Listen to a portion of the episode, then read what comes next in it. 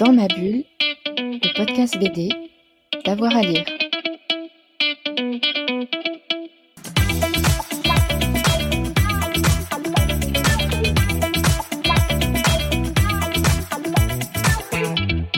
Bonjour à tous et à toutes, bienvenue dans ce nouvel épisode de Dans ma bulle, votre podcast 100% BD avec avoir à lire. Aujourd'hui, on fête un anniversaire, celui des éditions Sarbacane, créé en 2003 par euh, Frédéric Lavabre. Il est au micro de Fred Michel. Aujourd'hui, on va parler des éditions Sarbacane qui fêtent cette année leurs 20 ans.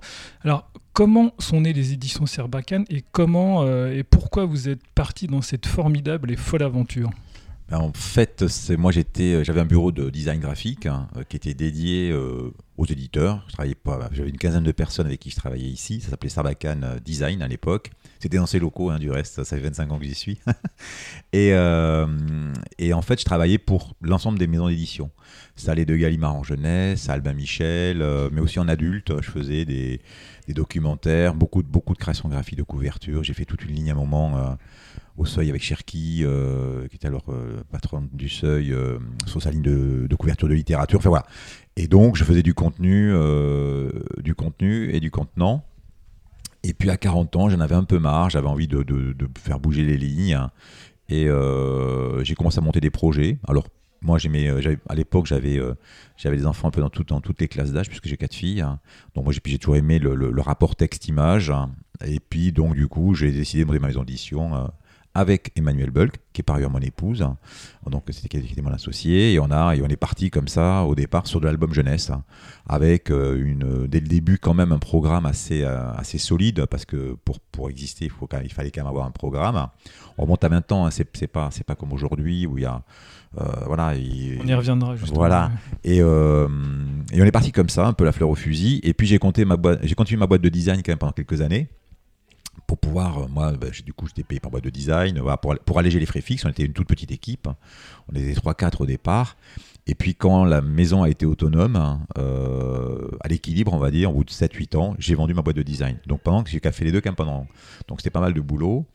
Euh, et, la vente en fait de ma, boîte de design m'a permis de, réintroduire euh, du cash en fait pour développer et surtout euh, continuer à ne pas dépendre des banques. Donc voilà, j'ai pendant toute toute ma, carrière d'éditeur chez Sarbacane, si je puis dire, on n'a jamais fait appel aux banques, jamais, jamais de prêts, jamais de. Ce qui nous a donné aussi une vraie liberté de faire des bêtises aussi, mais de se, voilà, de se les reprocher qu'à soi-même. On n'a jamais eu un actionnaire hein, euh, qui était là en train de me dire euh, tiens, tel bouquin, voilà. Et donc, moi, j'ai jamais reproché à tel ou tel éditeur ou à moi-même hein, euh, tel choix, tel choix qui n'aurait pas marché, etc. Voilà. Donc, on a. On a appris sur le, en, faisant. Alors, on avait quand même une expérience, moi, de designer graphique dédié à l'édition principalement. Emmanuel Bulk, elle qui était traductrice euh, qui a fait les eaux, donc qui était plutôt, plutôt sur le texte. Et, euh, mais n'empêche que moi, je connaissais une partie du monde de l'édition, mais je connaissais pas la commercialisation, je connaissais pas la diffusion, la distribution, voilà. Donc tout ça, il a fallu l'apprendre. Mais c'est assez marrant parce que d'ailleurs, du, reste, mes, camarades et confrères et chers confrères, et si je prends Thierry Magnier, c'est un ancien libraire, si je prends Rue du Monde, c'est un ancien prof. Enfin voilà, on a tous, on avait tous Mémo, euh, Moreau, c'était une graphiste comme moi plutôt avec son mari. Voilà, on avait tous, euh, on avait tous des, domaines de connaissances, mais pas d'autres quoi. Mais c'est souvent comme ça. Et vous aviez aussi surtout une appétence pour la création et l'univers graphique. Oui, bah c'est sûr que moi, je, moi je suis au départ, moi j'ai fait une école de, de design, qui s'appelle Penningen, donc j'ai fait cette école là, et en sortant, je savais pas trop quoi faire en fait.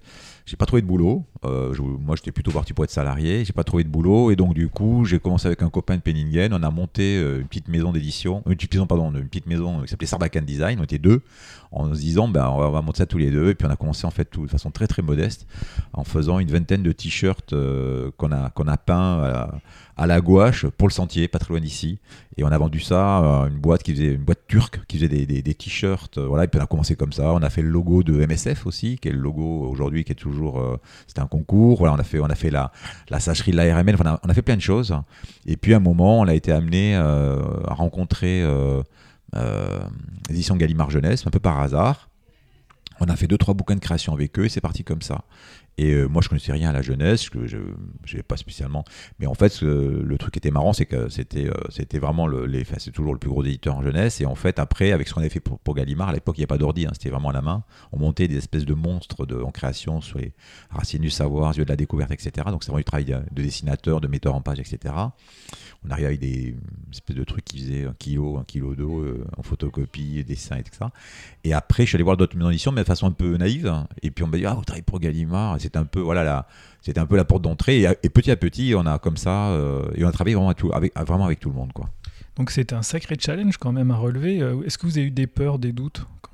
Sur la maison d'édition, non, non, j'avais pas de peur. J'étais hyper enthousiaste. hein. Euh, la, la peur que j'avais à 40 ans, c'était que c'était un de m'ennuyer et deux de devenir un vieux graphiste euh, ronchon euh, à qui on disait tout le temps vous êtes cher, alors que j'avais des prix déjà. C'est ce qu'on me disait un peu. c'est en fait, il y a- eu aussi, pour être, pour être tout à fait honnête, il y a aussi une bascule. C'est quand j'avais cette boîte de 15 personnes, c'était quand même un, truc assez lourd à, porter, puisque j'étais à la fois le, directeur de création, mais aussi le seul commercial. Donc j'avais 15 bouches à, à, nourrir, il fallait que j'aille chercher du, du boulot.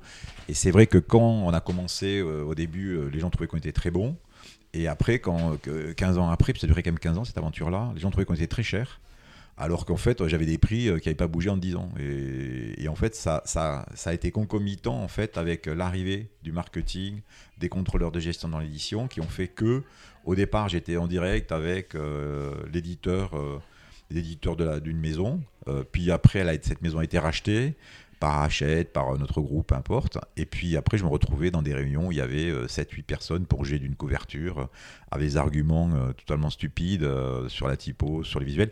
Et là, je me retrouvais plus, en fait. Et donc, c'est vrai que ça, ça, ça a été un, double effet, en fait, euh, qui a fait que je me suis dit, non, non, là, il faut...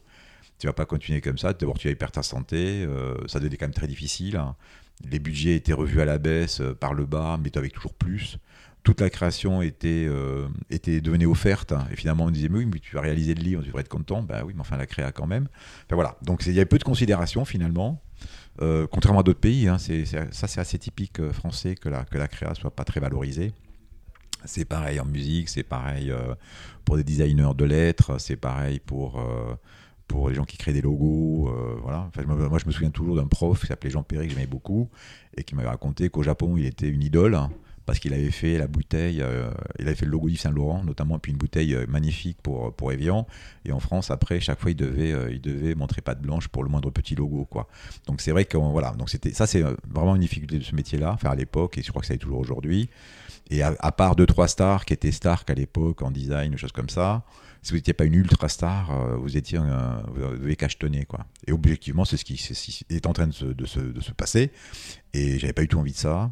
Et du coup, je me suis dit, bon, allez, euh, voilà, Je fonce. je fonce. Donc c'est un changement de vie plutôt bénéfique. Ouais, ouais, c'est un changement de vie bénéfique et de, de métier. Après, j'ai adoré travailler avec mon équipe. On avait une super équipe. euh, C'était, on se marrait bien. C'était, on avait des bons moments.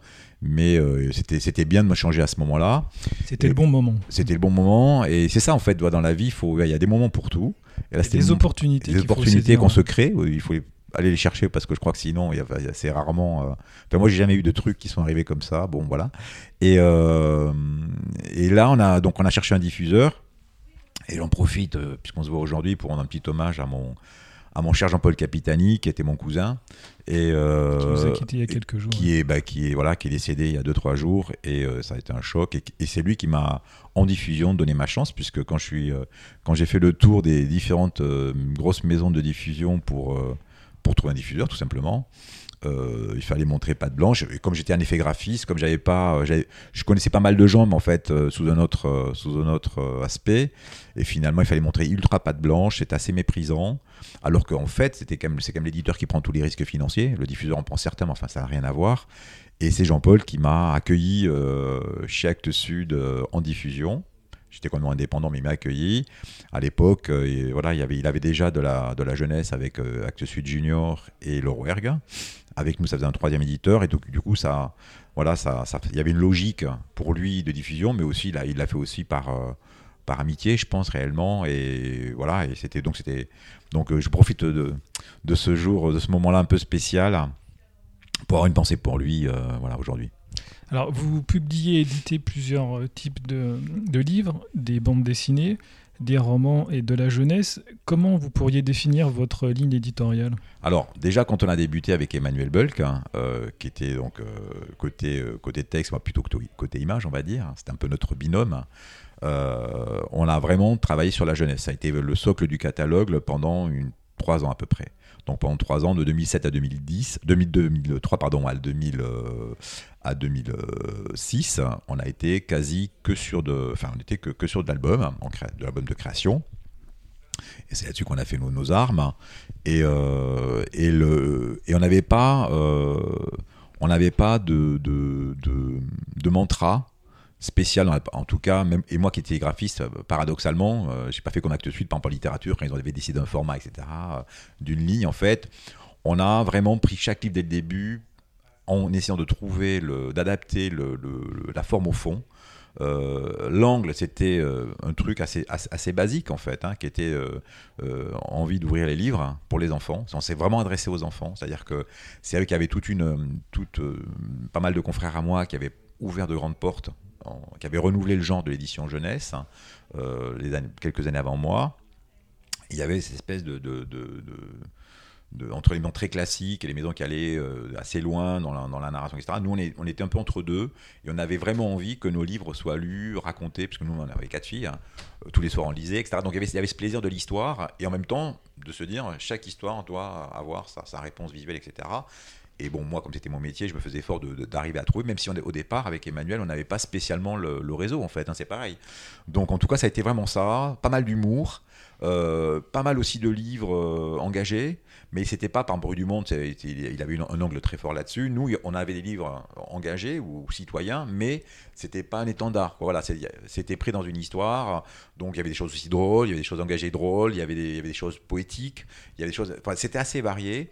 Et il y a eu au bout de, deux ans de maison, trois ans, on a eu un, on a eu le, le baobab hein, l'époque ça s'appelait le Baobab hein, à Montreuil, hein, donc le, Grand Prix du livre de Montreuil, avec Moi j'attends de Serge Bloch et David Ecali. Et là ça a été un fait déclencheur, parce que c'est un livre très particulier. Et, euh, et ce livre-là, je vais vous le montrer. Vous le connaissez ou pas? Oui, mais on peut, on peut voilà, le regarder ensemble. Voilà, c'est, voilà, c'est ce petit livre-là, euh, tout, tout simple, hein, allongé, avec en blanc, en, noir et blanc, avec juste euh, ce petit fil rouge, fil de la vie. Et ce livre-là nous a dit, nous a donné un curseur à nous. D'abord, ça, ça, a marqué une époque. Aujourd'hui, ce livre-là, euh, dans le monde, on a vendu plus de 200 000. Euh, il y a eu des, enfin, c'est un livre incroyable. Moi, c'est probablement euh, un, des, un des cinq livres que j'emporterai avec moi le jour où partirai. voilà, qui, m'est hyper cher. Les deux auteurs aussi. David, on travaille toujours avec lui. Serge aussi, c'est un ami. Ben voilà, les deux sont des amis. Voilà, on a, on a un long compagnonnage avec eux. Mais ce livre-là, il a, il été, il a été intéressant à double, à double titre. Un, parce qu'il a envoyé un message entre guillemets à la profession en disant ben voilà, Sarbacane, euh, ils sont capables de faire des comme ça. Et nous, ça nous a donné le, le, le, enfin le, pas le courage, parce, mais disons le, ça nous a donné la, le signe qu'on pouvait aller sur des choses extrêmement euh, euh, particulières et que ça marchait et qu'il fallait s'écouter et que on, on, a, on a parce que quand on débute, on ne sait pas, on doute. Financièrement, c'est dur. Euh, c'est une forme de reconnaissance. Oui, et puis c'est une forme de se dire, euh, en fait, on peut faire ce genre de livre et ça marche, quoi. Donc, euh, il faut s'écouter. Il faut oser aussi. Il faut s'écouter, il faut écouter les auteurs, puisque ce format très allongé, David, il avait crayonné en tout petit, et moi, je me suis bagarré avec Emmanuel pour garder ça, parce qu'on a l'impression qu'il n'y avait pas de machine, en fait, qui pouvait le brocher avec cette hauteur de l'aise. Donc il fallait plus large. J'ai tenu bon. On a fini par trouver une solution technique. Voilà. Mais finalement, en s'écoutant et en allant au bout d'une idée avec les auteurs, en poussant l'idée au bout avec eux, avec eux, finalement, alors ça marche pas à tous les coups, mais en tout cas là, ça a marché. Et du coup, ça nous a encouragé. Voilà, c'est le mot que je cherchais. Ça nous a donné du courage pour la suite en disant bon, voilà. On sait qu'on peut aller, euh, il faut qu'on s'écoute, il faut qu'on accompagne les auteurs, il faut, voilà, c'est le talent euh, a toujours raison, quoi. Et à partir de 2005, on a, on a d'autres livres comme, euh, comme Il faudra avec Thierry Lenin aussi et Olivier Talek qui est un très beau livre aussi euh, sur euh, le, rapport de l'enfant et du monde. Enfin voilà, on a fait, on, est parti sur, on, a ouvert notre catalogue, ça, il s'est ouvert et puis trois ans après, il y avait, on était quand même que sur l'album si je puis dire et et là on a on a réfléchi. Puis moi moi je suis un amoureux de la BD depuis que je suis tout petit, mais en fait j'en lisais pas parce qu'il y a une petite anecdote assez marrante. Quand j'avais 17 ans, euh, j'ai eu mon bac Et pour partir en, Grèce avec un pote, j'ai vendu euh, toutes mes BD. J'avais un catalogue de ouf parce que euh, à l'époque, j'habitais Toulouse et il y avait sous les arcades une des premières librairies BD de France qui était tenue par un gars qui s'appelait Patrice Amen, qui est après devenu le patron de Milan, que j'ai bien connu. Et ce gars-là était étudiant, moi j'étais enfant, on avait 10 ans de différence. À 10 ans, j'avais toujours, alors j'avais, chaque fois j'avais mon argent de poche, j'allais chercher mon Alix, mon Jugurtha, euh, j'étais assez classique. hein. Et euh, mon Taffin aussi quand j'étais un peu plus grand. Et c'était lui qui les vendait parce que lui, le, le week-end, il venait, il venait aider ta tante qui avait la librairie. Et, euh, et à 17 ans, j'ai tout vendu. Donc j'avais tous les. Puis en plus, j'étais un peu, un peu vieux garçon, donc je les avais vraiment dans l'ordre, hein, euh, comme il fallait, avec le copyright qu'il fallait, etc. Et après, j'étais tellement traumatisé que j'ai pas ouvert une BD quasiment pendant, euh, pendant 40 ans. Quoi. et, euh, mais j'avais toujours ce truc. euh, et puis évidemment, il y avait une espèce de logique hein, entre la, jeunesse, rapport texte-image, et la BD qui est aussi évidemment un livre d'image, même si c'est roman graphique. hein. et le mot roman, Dieu sait qu'il est important. Et voilà. Et du coup, on a développé la jeunesse. Et ça a été aussi, comme toujours, hein, une rencontre, puisque j'ai rencontré Gwen de Bonneval à ce moment-là, qui lui, avec Capsule Cosmique, euh, qui était un peu en galère sur ce titre-là, avec des auteurs. Et du coup, on a commencé à travailler ensemble. On a travaillé ensemble en fait une grosse année et demie. Et euh, de mémoire, hein, si je dis pas de bêtises. Et, euh, et avec Gwen, on a, euh, on a euh, publié des, euh, des, des gens comme Catherine Meurice, euh, euh, Marion Montaigne, euh, France Duchazot, euh, euh, Ouari, enfin toute cette génération-là qui sont des gens aujourd'hui- Ricard aussi. Anouk Ricard évidemment, avec Anna Efroga, voilà, toute cette génération-là, qu'on a avec notre catalogue. Et alors, on était un peu en avance en vrai, parce qu'on on les a accueillis dans, notre catalogue, en changeant les formats jeunesse, on était plus petits, on était ouvert sur la pagination, etc. Donc on a ouvert des portes, mais en fait, euh, quand vous êtes un peu en avance, euh, le, marché, en tout cas les libraires n'ont pas compris ce qu'on faisait. En plus, qu'on n'était pas spécialisé BD, on était éditeur jeunesse. On avait une diffusion à Cactus Sud qui n'était pas une diffusion BD, qui était une diffusion euh, de littérature et jeunesse. Donc c'est vrai qu'on est, ça a été difficile, hein. mais bon voilà, on a eu quand même de, très très beaux auteurs. Et puis après, euh, Gwen est parti, moi j'ai continué évidemment. Et puis finalement, je suis plus allé moi vers la, vers la littérature adulte en roman graphique. Mais euh, voilà, on a publié Catherine Meurice assez longtemps. euh, et c'est vrai que cette génération de, de, de, grands auteurs aujourd'hui, quoi, hein, puisque bon, bah, Dieu sait que, que c'est que c'est des grandes autrices notamment, et des grands auteurs. euh, ils sont pour partie pas passés chez nous, quoi, à ce moment-là de notre histoire, mais où on les a accueillis, mais on n'était pas totalement en prêt à les accueillir. étaient aussi leur début, hein, d'une certaine manière. Mais on n'avait pas la diffusion, on n'avait pas l'expérience. euh, voilà, c'était un peu compliqué, mais c'était intéressant, quoi. Et ce qui vous distingue aussi, là, pour rebondir sur ce, ce que vous venez de dire, c'est euh, votre choix de fabrication. Oui, alors ça c'est vrai que bon ben moi je suis, je suis graphiste donc forcément Ça je, se ressent. voilà donc j'adore les j'adore les, les objets quels qu'ils soient et j'adore les livres et euh, et donc c'est vrai que je, je soigne particulièrement ma, ma fabrication mais je la soigne pas pour la soigner quoi je la soigne euh, ce qui m'amuse c'est toujours pareil le mantra du début là-dessus il n'a pas changé c'est que chaque bouquin on est abordé et c'est une réalité de toute façon parce que j'ai pas beaucoup de collections est abordé comme, euh, comme un objet unique. C'est-à-dire la, la beauté et la difficulté de ce métier, c'est-à-dire que chaque fois que vous, euh, que vous arrivez avec un livre face à, face à un public, face à la diffusion, face à des libraires, euh, bah, c'est un objet unique et c'est un objet de conversation unique. Quand vous faites des yaourts, ben, quand vous avez trouvé le marron suisse qui est un super, un super produit, vous pouvez, le, vous pouvez le décliner pendant 25 ans, ça marche. quoi. Donc. Mais malgré tout, on est quand même dans, dans, dans, dans- et nous la, complexité, c'est que c'est à la fois artistique et, euh, et industriel, puisque c'est fabriqué dans des imprimeries, la distribution c'est un mode industriel, etc. Mais on est avec, une dimension artistique et one shot en fait. Donc cette dimension one shot est très importante. Et pour moi, chaque fois, ce qui est super important, c'est vraiment essayer d'accompagner euh, d'abord l'au- l'auteur en BD sur euh, la singularité de, son travail. Donc moi j'ai fait un énorme boulot sur le scénario parce que pour moi c'est vraiment la base d'une bonne BD, enfin de mon livre en général. Et je trouve que c'est souvent là où ça pêche un peu sur l'écriture, sur là. Donc moi je suis arc-bouté sur la, dimension euh, d'abord euh, textuelle et scénaristique, et après évidemment sur l'objet. Mais l'objet, euh, bah, si j'écoutais mes, auteurs, ils voudraient tous un dos toilé, un truc. Et je leur dis non, c'est pas pas que je vais pas vous faire un dos toilé ou que je vais pas vous faire un format, je sais pas quoi. Mais en fait, ce qui compte, c'est que le, le livre qu'on va faire ensemble doit répondre à quelque chose à un moment. Et ce qui compte, c'est l'objet fini. Et qu'est-ce qu'on veut dire Comment et comment on l'amène vers le public dans la fabrication qui a priori le papier. Moi, je me bats, je pas mal, entre guillemets, avec eux sur les papiers parce qu'ils veulent tous de l'offset. Par exemple, c'est une mode euh, ou du Munken, etc. Ben, j'ai dit, bah oui, mais c'est dommage, parce que là, tu fais un travail avec des. où les noirs vont comment disparaître, tu fais un travail extrêmement lumineux, l'offset va tout éteindre. Ah oui, mais j'aime pas la main. J'ai dit, mais alors on trouve des, solutions. Mais voilà. Donc c'est vraiment, il faut vraiment, c'est vraiment du cas par cas. On fait pas mal de pédagogie là-dessus. Et c'est vrai que j'essaie de faire des beaux parce que moi-même, je suis amateur de, de, de bel objet et que, par ailleurs, il y a. Ben, un auteur est passé un an, un an et demi, deux ans sur un ouvrage. Si on le sert euh, comme un cochon, c'est quand même un peu dommage. Et l'autre côté, c'est que dans une société où euh, les gens, c'est pas nécessairement leur, leur priorité l'achat d'un livre. Et c'est vrai qu'une BD, ça coûte quand même 22, 23, 24, 30 euros maintenant pour les très, pour les très belles.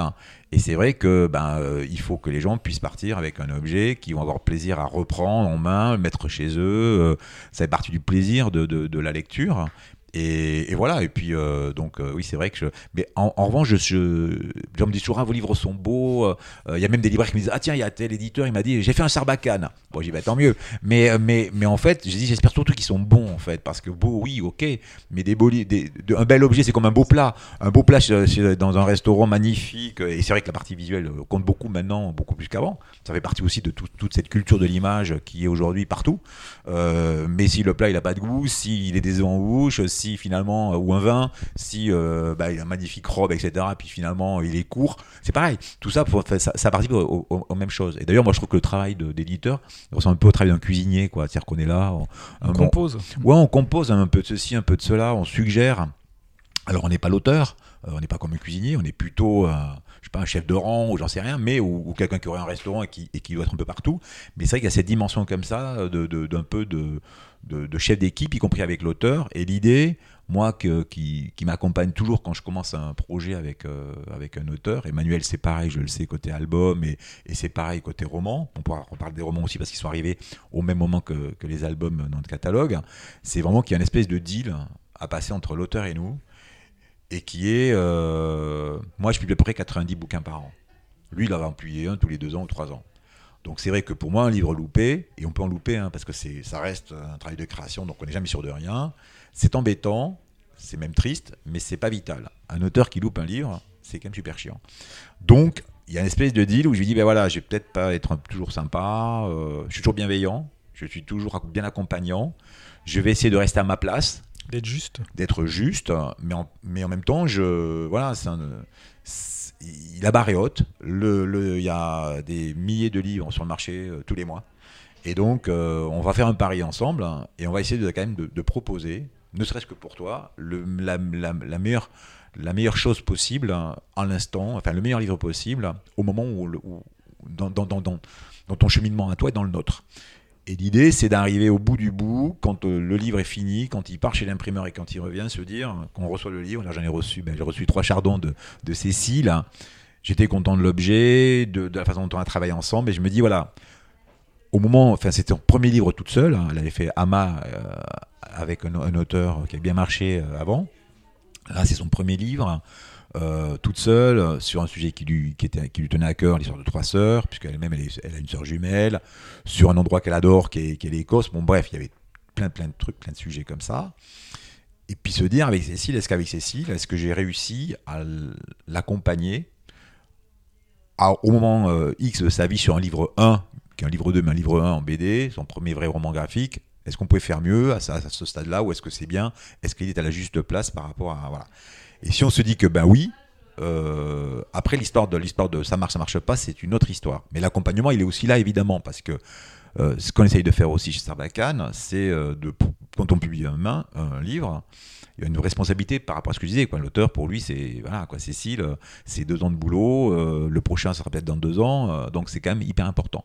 Et donc on travaille beaucoup en amont aussi quand on signe et quand on arrive vers, vers, vers la fin de la production, on sait qu'on va être publié.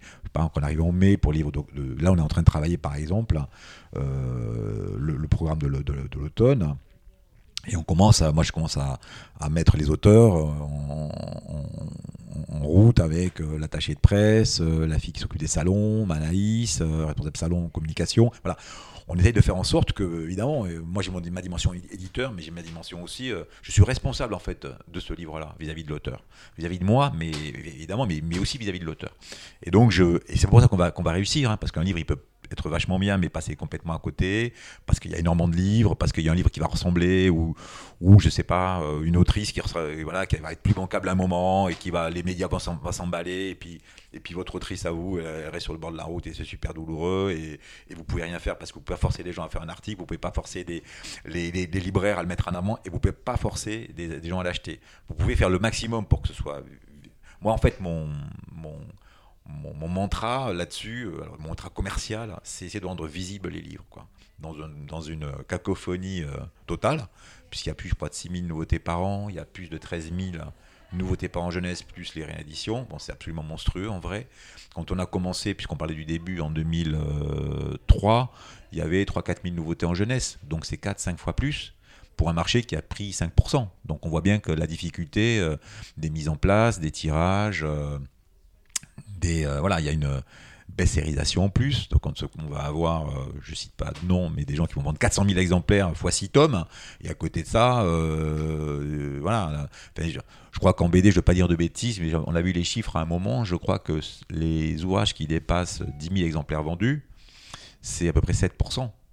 Ce qui est à peine, ce qui est très peu. Et 10 000 exemplaires vendus, en vrai, si on fait les comptes, hein, si, je prends la valeur de l'auteur, le, ce que coûte euh, l'impression, aujourd'hui en plus ça a doublé quasiment euh, sur certains ouvrages, la promotion, la diffusion, etc., on est à l'équilibre. Donc ça laisse supposer qu'il faut être à 15, 20, 25 000 pour commencer à, générer vraiment euh, de la marge qui permet de réinvestir, etc.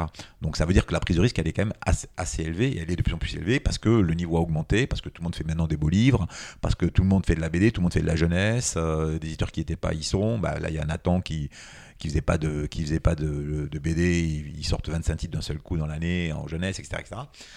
Donc c'est vraiment, euh, c'est vraiment très dur, quoi. Et donc moi, mon, euh, ma position par rapport à ça, c'est ben, de, de rien lâcher avec les auteurs, quoi, et, de, et, de, et de rien lâcher sur rien en fait. Hein. Et du coup, c'est pas plus de livres, voire un peu moins, mais plus de gens pour, les, pour être autour. Et donc moi, mon équipe, on est passé, on faisait 90 bouquins il y a 7 ans, on fait 90 bouquins aujourd'hui, on était 7-8, on est 15. Donc c'est chargé en fait, donc c'est un risque plus grand puisque les charges fixes sont plus lourdes, mais en même temps, c'est plus de compétences et du coup, on est vraiment, euh, l'auteur il est vraiment, il travaille avec moi, mais il va travailler avec Anaïs euh, sur, euh, sur les salons ou avec Camille, avec Aurélia, avec l'attaché de presse, il travaille avec les maquettistes, c'est-à-dire que tout le monde, avec les, les aussi Delphine ou euh, Juliette qui s'occupe de la diffusion. C'est-à-dire que vraiment, ils sont au cœur de, Ils sont encore plus au cœur qu'avant. Ils l'ont toujours été, mais en vrai, euh, j'ai eu une espèce de prise de conscience. Euh, j'ai toujours, pensé que l'auteur était au cœur, mais il n'empêche que c'est tellement. le, la concurrence est tellement élevée, c'est tellement dur de, de, faire sortir des livres en vente et derrière la vente, c'est des droits pour les auteurs, c'est je, ils vivent mieux, moi aussi, etc., etc. Que du coup, ça oblige hein, à vraiment être, euh, essayer de taper à l'excellence sur, sur, tous les, sur tous les sujets, en fait. Et, euh, et, du coup, ça demande beaucoup de travail. Euh, d'où l'effet de ruche quand on arrive ici. beaucoup d'échanges entre nous, beaucoup de. Des interactions tout le temps. Beaucoup d'interactions tout le temps, tout le temps, tout le temps, tout le temps. Il n'y a rien qu'on met sous la moquette. Il n'y a rien qu'on cache. ça passe toujours par la création et on se met vraiment au service du bouquin et de l'auteur. Mais après, c'est. Et je pense, euh, enfin, là, je, je trouve qu'on est tous quand même beaucoup fatigués. Alors, je sais qu'il y a des effets de post-Covid, ça a été compliqué, il y en a un avant, un après et tout ça. Mais je pense aujourd'hui que ce qu'il faut mettre en énergie, euh, à, quelque niveau que ce soit, pour faire un livre, Or, le pourcentage, ça ne peut rien dire, mais je dirais que c'est peut-être 50-60% en plus par rapport à il y a 4-5 ans. C'est vraiment, c'est réel. C'est-à-dire que vraiment, euh, pour aller sur un salon, pour euh, faire une expo, pour monter une, euh, une dédicace en librairie et cueillir des gens, parce que c'est toujours pareil, on peut, faire des actions, mais euh, elles sont, si elles ne sont pas suivies d'effet, ce n'est pas, intéressant. Enfin, voilà, trouver du papier quand il y a un problème des papiers, discuter sur les prix, la question des droits, les droits internationaux, les droits audio. Ben, ce matin, il y a une, autrice euh, sur un roman qui avec un producteur, la pièce à côté. Voilà, on est vraiment sur tous les sujets parce qu'il faut, parce qu'on peut pas être faire autrement, quoi. Et, et, du reste, donc si on a, si on faisait trop de bouquins, euh, ben ça, ça- de la même façon qu'on est- on est passé de 3000 en nouveauté à 15 000 en jeunesse, euh, ben on s'éparpillerait et on, et on traiterait rien en fait. Et à force, ça se dilue aussi. Et ça se dilue. Donc après, c'est la pêche au gros. C'est je publie euh, 500 bouquins par an, je balance ça à la mer, je tire le filet, et puis de temps en temps, il y a un truc qui ressort, et celui-là, hop, mets un boost. Moi, je travaille pas comme ça. Nous, quand on dit qu'on fait un travail d'artisan, c'est réel. C'est-à-dire, c'est vraiment livre à livre. Bon, après, euh, après une fois qu'on a fait le maximum, euh, on, on- on est quand même confronté ben, à la, au, au choix des uns et des autres. Et puis voilà, quoi. Et nous, euh, on, est dans la même, on est dans la même lessiveuse. hein. En tout cas, on vous sent toujours animé, ce qui est à l'origine de la création de Sarbacane, par cette énergie et cette passion. C'est plutôt Bah, plaisant à euh, écouter. L'énergie, euh, oui, même, même si euh, elle n'est pas tout. Oui, oui. Bah, dire qu'en fait, moi, c'est un métier qui me passionne. Et puis surtout, au-delà de ce métier, j'adore, j'adore faire des bouquins et tout ça. Mais je crois que, ce- que qui me plaît le plus, c'est la dimension humaine, quoi. Que ce soit avec mon équipe ou avec les auteurs. Je pense parler de restaurant, je pense qu'on aurait pu avoir un restaurant par exemple, je pense avec une, brigade, avec des gens, des serveurs, des, euh, un accueil. Voilà, j'aime bien cette dimension où on fait un truc ensemble. Voilà, tous ensemble, on le fait le mieux. Par contre, j'adore, je, j'aime bien qu'on le fasse bien. Euh, et en même temps, c'est bizarre parce que je suis un peu foutraque, je pars un peu dans tous les sens. Alors, j'ai une dimension un peu suisse-allemand, si je puis me permettre, par à nos, chers voisins, et une dimension un peu du sud, je sais pas quoi. Il y a un drôle de mélange qui fait que c'est parfois un peu bruit dans ma, tête, mais, mais donc parfois il faut que les gens arrivent à me suivre. Mais, voilà, j'ai- cette appétence pour la relation humaine et pour, et pour le faire ensemble. C'est ça qui m'anime en fait. Mais j'aurais pu faire notre métier en fait, je crois. Mais par, contre, celui-là me va très bien. Mais voilà, un- des métiers où on peut travailler sur quelque chose de. Puis il y a des dimensions concrètes. Je faisais aussi l'analogie avec la cuisine. hein. Ça, c'est quelque chose qui se consomme, qui se goûte, qui se partage. Euh, et puis c'est concret, quoi. C'est euh, un, un moment, il y a quelque chose qui existe, quoi. Mais quelque chose qui existe, c'est pas le moment de l'abandonner. Il faut le porter vers les autres. Parce que si vous êtes juste un truc, un bel objet mort, euh, ben ça sert à rien. Donc l'idée, c'est bien, et ça rejoint aussi notre ce que je disais au tout début, quand je disais l'envie d'ouvrir un livre pour les enfants, quand on faisait des livres jeunesse, j'ai jamais perdu de vue qu'on on fait aussi un, objet de consommation de, de commercial. C'est pas une exposition, c'est pas une œuvre d'art, Euh, c'est pas une œuvre d'art toute seule et qui même, qui même me suivent. Il y a quand même une concurrence, un marché, et donc c'est toute la complexité de, et la beauté de ce métier. C'est-à-dire qu'il y a à la fois une dimension euh, euh, très très artistique, la fragilité des auteurs, la combat qu'on a avec eux, euh, tout, tout ce travail autour de, de, compréhension de ce qu'ils veulent faire, euh, les échanges qu'on peut avoir, euh, les doutes euh, qu'ils ont et qu'on a aussi, euh, mais qu'on essaie de pas trop partager pour, pour, les, pour les soutenir. Et puis à côté de ça, euh, c'est une guerre de tranchées. hein. Enfin, je veux dire, euh, en face de nous, on a des groupes comme Bolloré, euh, qui avec énormément de moyens, euh, médias avec énormément de moyens, euh, et donc, euh, et on est, euh, nous, petits éditeurs, même si aujourd'hui euh, j'ai vendu il y a deux ans, je suis comme totalement autonome et je me retrouve en fait dans la même, euh, un moment, sur la même ligne que des énormes groupes en fait, avec des énormes moyens. Et, euh, et du, du coup, euh, bah, c'est c'est un- c'est une sacrée compète. quoi. C'est quand, quand même une compète. Et vous le disiez aussi, il y a beaucoup de risques parce que vous devez faire des choix. Alors comment s'opèrent ces choix? Les choix éditoriaux, vous voulez dire? Oui, ou les choix, comment on va aller chercher une autrice, un auteur? Bah, En fait, euh, moi, j'ai j'ai jamais fait trop la sortie des écoles, hein. ce qui n'est pas le cas de mes chers confrères, hein, qui, dès que je sors un bouquin, euh, ils, ils vont les trouver, ils vont trouver mes auteurs, mes autrices sur les salons, on les envoie des mails, j'adore ce que vous faites, etc. Moi, je le fais pas. Peut-être j'ai tort, hein, mais bon. En même temps, j'ai un catalogue de 90 titres, donc si, si je commence à aller euh, euh, faire la sortie euh, des, écoles de grave, je suis sorti des écoles, c'était pas. Mais voilà, aller, draguer tel ou tel auteur sur un salon et tout ça, d'abord ça me gêne. hein. Je, je suis pas timide, mais celle-là je l'ai, en tout cas timidité, ça me gêne. Euh, après, si on compte quelqu'un qui fait que et que voilà, c'est autre chose. Mais dire 90 bouquins, si je vais commencer à trop élargir, euh, voilà. Donc il y a la dimension, il y a des gens que je publie, que j'ai envie d'accompagner, d'accompagner euh, ben, Alex Inker en BD, Clémentine Beauvais en roman, Rebecca Lotremer en album, pour en prendre trois par exemple, Xavier Coste en BD, etc. Et ces gens-là, quand ils m'apportent un projet, euh, ben, il faut bien que je continue à les publier, ou alors si le projet n'est pas bon, le leur dire et, essayer de trouver une solution avec eux, parce que j'ai pas publié pour publier un auteur. Et puis par ailleurs, il faut en effet rester ouvert. Et quand on euh, reçoit. Ce sont tous les auteurs que j'ai publiés dernièrement, que ce soit un Xavier Coste, un, un, Inker, euh, euh, un Luc Harari, pour prendre quelques exemples, c'est des mails. hein. C'est un projet reçu. euh, euh, Hélène Usdin, euh, euh, René au Bois dormant, c'est un mail, hein. c'est un PDF. hein. Donc moi, je, je pars on scratch. hein. Je vais pas. euh, voilà. Et, euh, et je vois un truc, je le lis. On reçoit, bon, alors moi je dois recevoir 7-8 projets par jour en BD. En album, je crois que c'est plus, plutôt 10-12. Et en roman, c'est à peu près ça aussi, une dizaine. Et vous répondez à tout le monde? On répond à tout le monde, on regarde tout. Alors parfois, c'est vrai que nous, on a la chance en image quand même. Bah, si c'est vraiment trop, trop, trop faible, bon, bah, c'est non tout de suite. Mais comme il y a beaucoup d'écoles qui se sont constituées ces dernières années euh, avec euh, beaucoup de jeunes de talent, eh ben, les projets sont plutôt bien foutus. et donc il faut, il faut les lire à partir de là. Et on fait des réponses.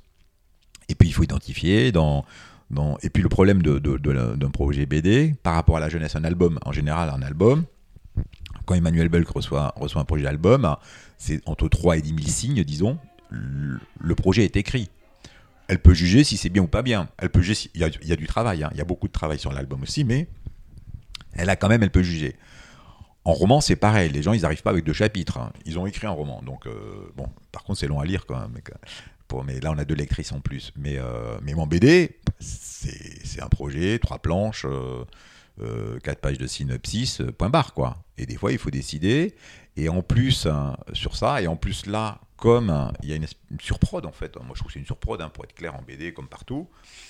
Vous dites, vous, vous repérez quelqu'un, par exemple un jeune, vous dites, bah, c'est pas mal ton truc, mais là, je trouve que ce projet-là, non, mais peut-être que, tiens-moi au courant ah mais non, mais de toute façon, c'est pas grave. Hein. Euh, il y a euh, les éditions machin qui m'ont dit oui. Euh.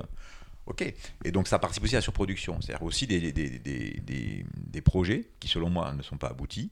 Pas parce j'en ai pas de talent, mais parce qu'ils sont jeunes, parce qu'il y, a un temps de maturation, et puis pas parce que c'est pas parce que vous savez dessiner que vous savez que ça vous a raconté une histoire, et que surtout vous avez quelque chose à dire. Ça, c'est encore une autre, autre chose. Hein. Et, et, voilà, donc du coup, c'est vrai que c'est parfois euh, c'est plus compliqué qu'avant parce que euh, parfois vous n'avez pas ce temps aussi d'apprentissage de, avec un jeune auteur, d'un aller-retour pendant six mois. D'accompagnement. D'accompagnement, etc. Parce qu'il faut dire oui ou non tout de suite. Bah, bah, du coup, c'est non. Mais, euh, mais en revanche, il n'y a pas ce. Enfin.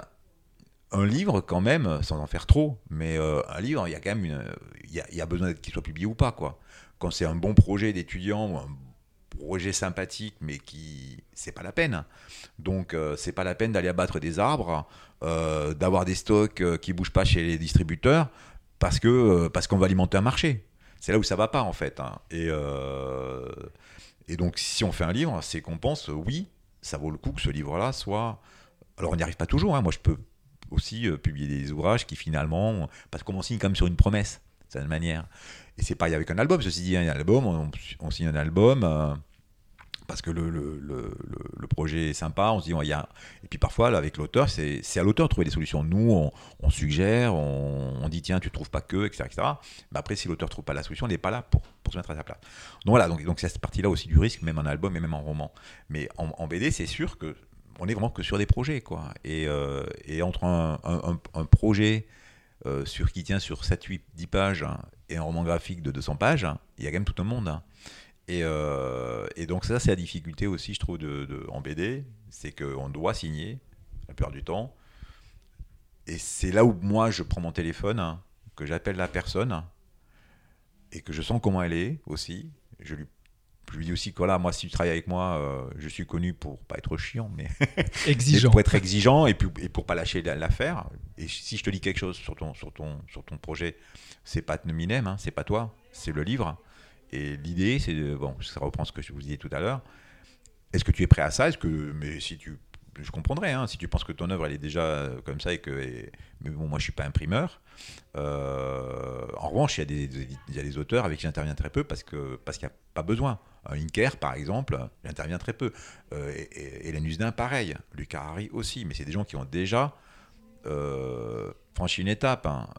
et après, moi, je peux, oui, peut-être dire deux, deux ou trois endroits qui sont importants, mais je suis beaucoup. Mais la plupart du temps, il y a quand même un énorme accompagnement à faire un vrai accompagnement, et notamment textuel, notamment sur les dialogues, notamment sur le scénario, des scènes répétitives, euh, euh, tous les personnages parlent pareil.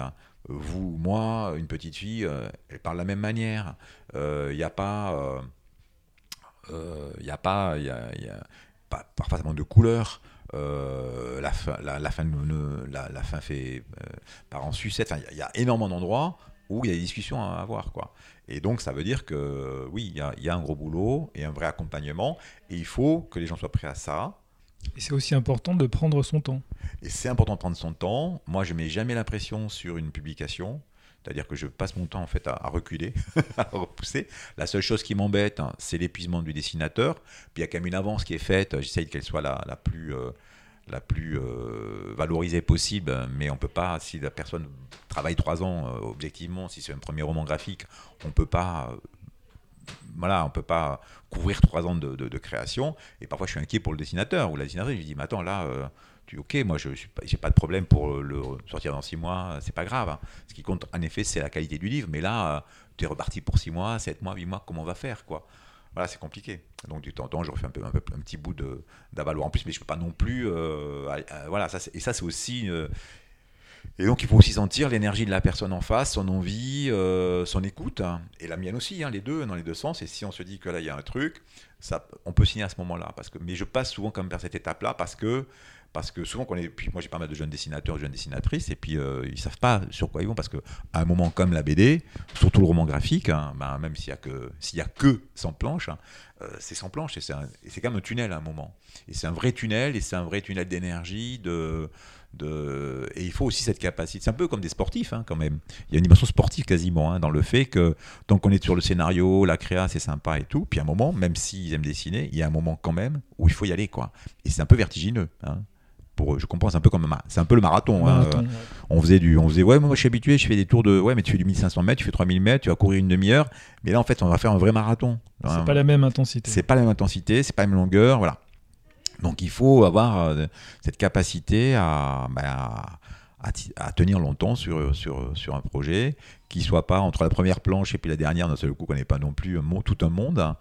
Avec les, jeunes dessinateurs, c'est normal. hein. Euh, S'ils travaillent sur un an et demi, ben forcément, euh, ils ont évolué, leur travail a évolué. Puis finalement, ce qu'ils voulaient dire a aussi évolué. Donc c'est pour ça que moi, je suis au début vraiment arc-bouté sur le scénario parce que parce que, évidemment, quand on est dessinateur, l'envie qu'on a première, c'est de se mettre au dessin.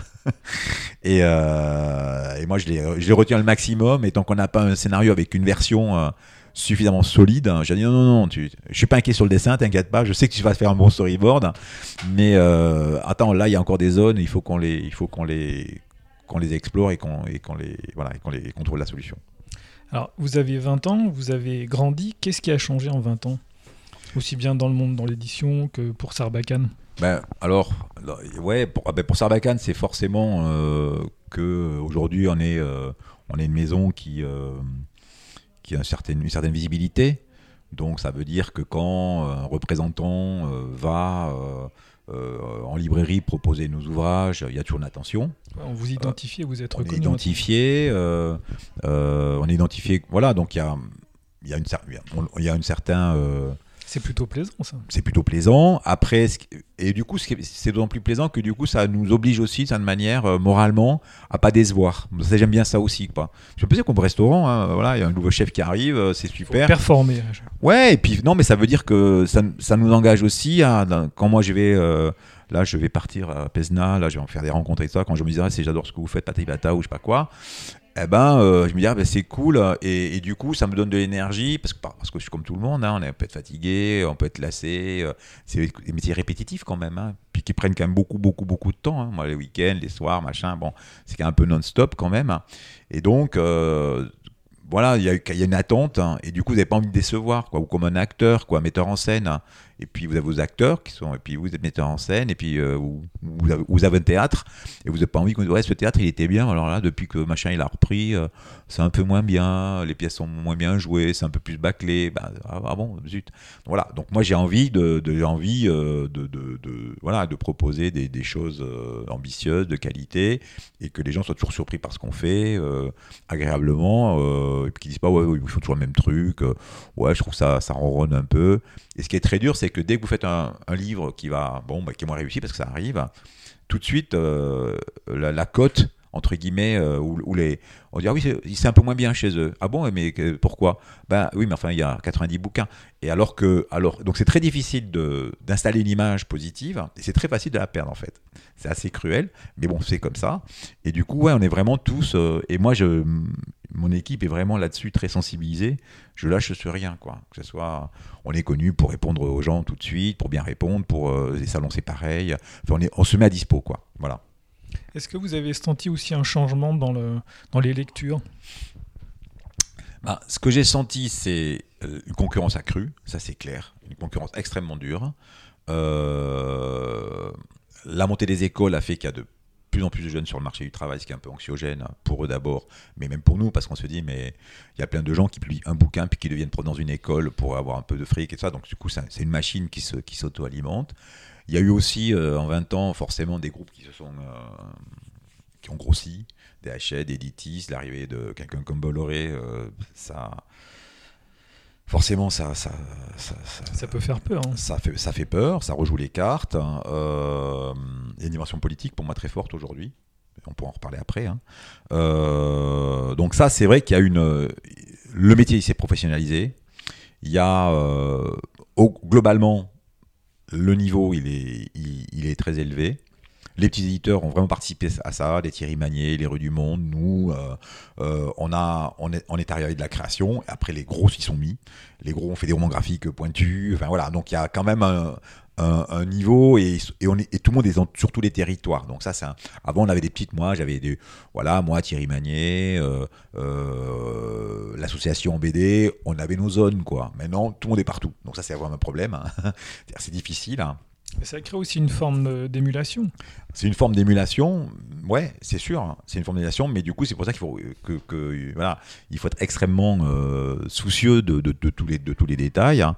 Donc ça, ça a changé vraiment. Voilà, donc c'est moins, c'était c'était pas que c'était pépère, mais il y avait un autre côté où on prenait plus son temps. Où euh, euh, moi, je vois qu'avec mes confrères, euh, quand on était sur les salons, euh, c'était euh, c'était à la fois on se challengeait, hein, c'était c'était on- voilà, mais en même temps, il y avait une dimension quand même assez festive et tout ça. Maintenant, vous allez à Francfort, vous allez à Bologne, vous allez euh, à Montreuil, c'est beaucoup plus euh, business, quoi, Commercial, ouais. commercial. Et c'est vrai que voilà, euh, par exemple, quand on, euh, quand on a 15 ans, 20 ans, on faisait énormément de, de rencontres en région. Il y avait- on, on pouvait avoir euh, 150 bibliothécaires, c'était nouveau. Maintenant, quand vous en avez 30, vous êtes content.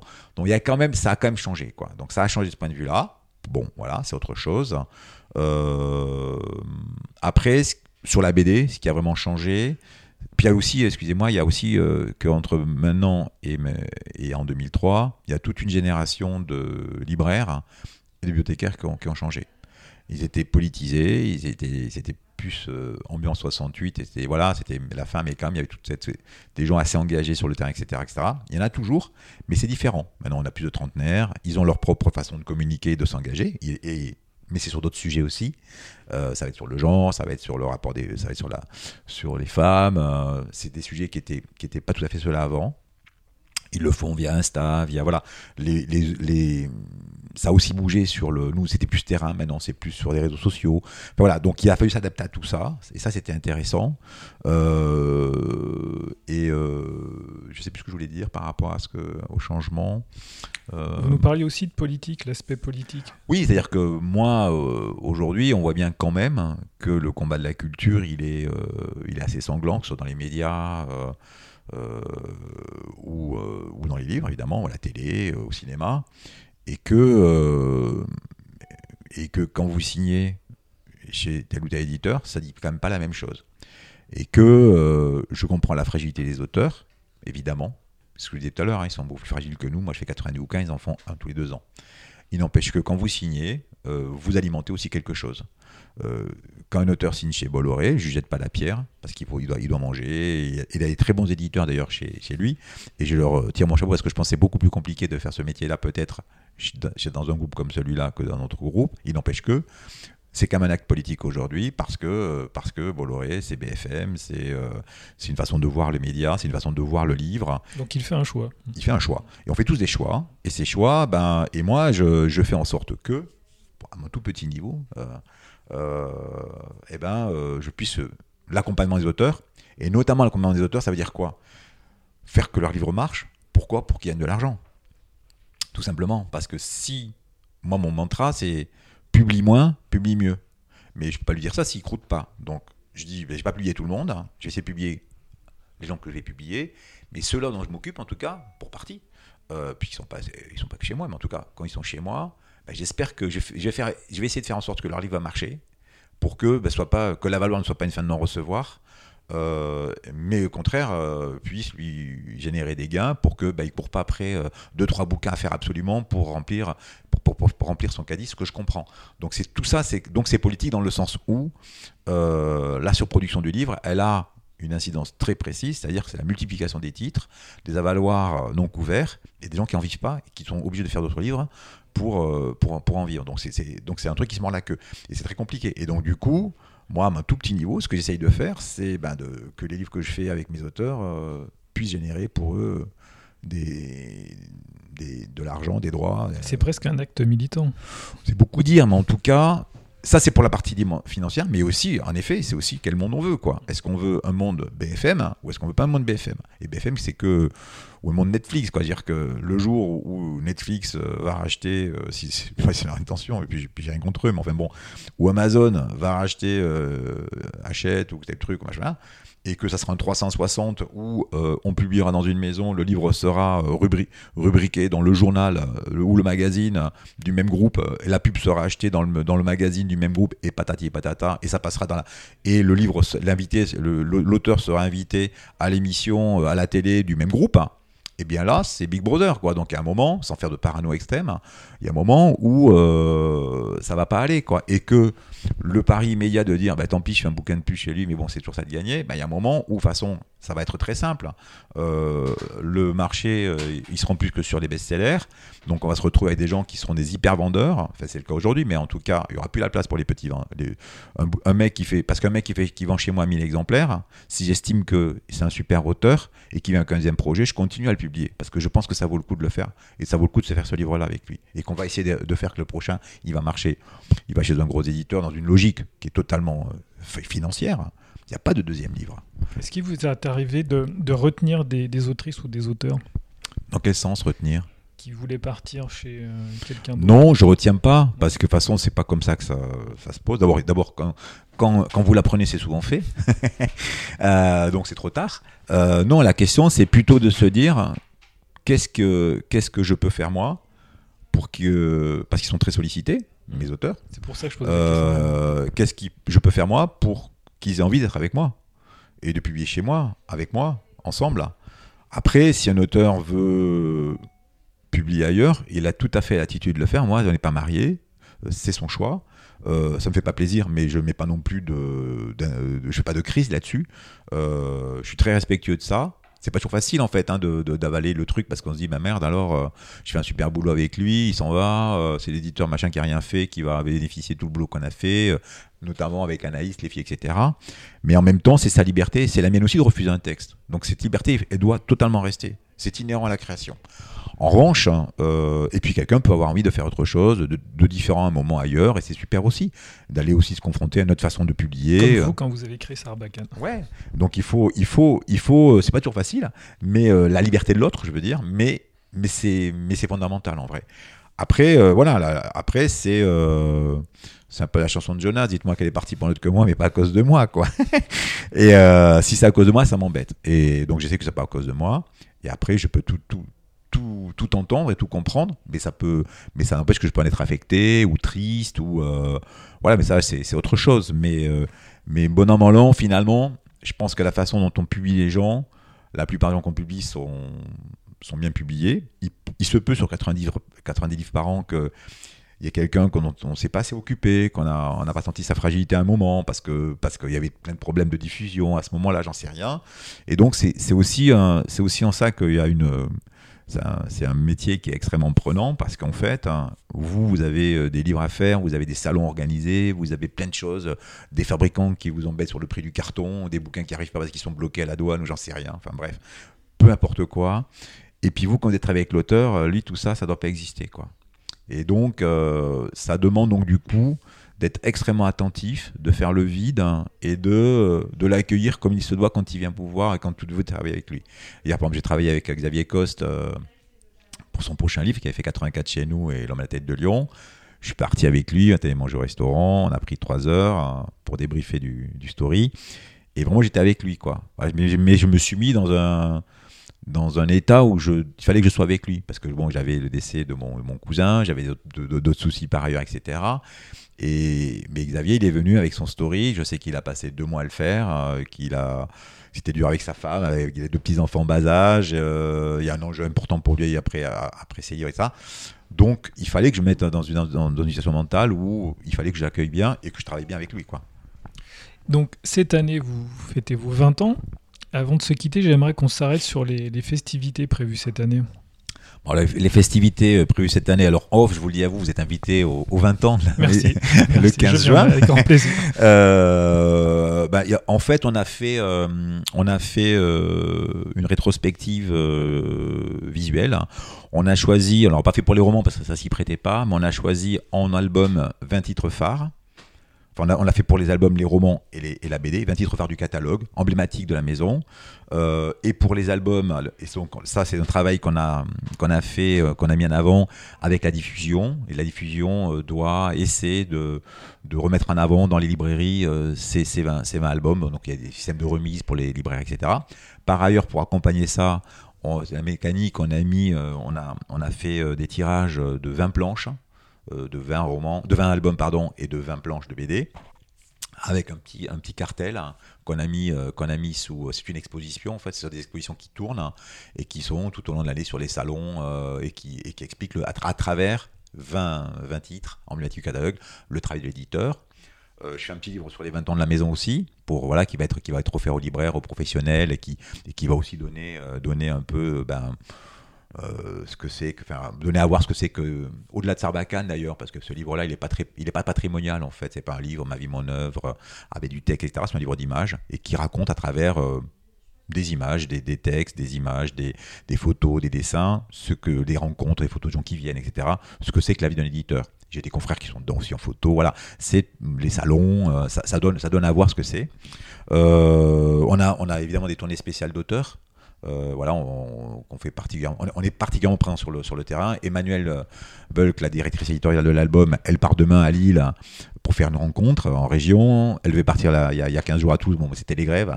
Elle n'a pas pu s'y reporter à l'automne. Voilà, beaucoup de rencontres en région avec les professionnels pour voilà, parler de notre travail comme on le fait aujourd'hui. Vous parliez de Pézenac tout à l'heure.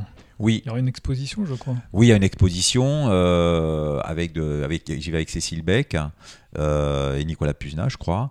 Euh, et là, donc j'y vais avec deux auteurs. on a deux rencontres prévues, une exposition. Mais ça, c'est un travail qu'on fait tout au long de l'année, de toute façon. Mais là, c'est vrai que spécialement là, on a plus de rencontres. on fait beaucoup de. Enfin, nous, on est. ça, c'est un peu un aspect dont on n'a pas parlé dans l'accompagnement, mais nos auteurs tournent énormément. Donc nous, on, les. D'abord parce que ça fait des, quand ils font eux des, euh, des interventions, ils sont rémunérés, donc ça, ça, on le fait de façon gracieuse si je puis dire, mais on organise ça pour eux. Euh, on organise aussi des expositions pour leurs originaux, notamment en BD, et puis on fait beaucoup de rencontres avec des bibliothécaires euh, ou public, hein, dans une librairie avec, avec du public, et ça on le fait, et on le fait particulièrement beaucoup cette année évidemment parce que pour les 20 ans. Voilà. On a fait le tour? On a fait le tour. Je vais pas parler de romans, mais enfin bon, c'est pas grave. Bon, écoutez, merci beaucoup, Frédéric. Merci à vous. à bientôt. À bientôt.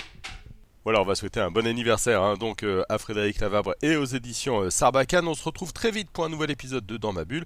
On le dira jamais assez, abonnez-vous, ça vous permettra de ne louper aucun épisode de notre podcast et on en a beaucoup, beaucoup, beaucoup en ce moment, deux ou trois par semaine, hein, euh, tout simplement pour vous parler de toute la BD. Bonne journée à tout le monde et à très vite. Dans ma bulle, le podcast BD, d'avoir à lire.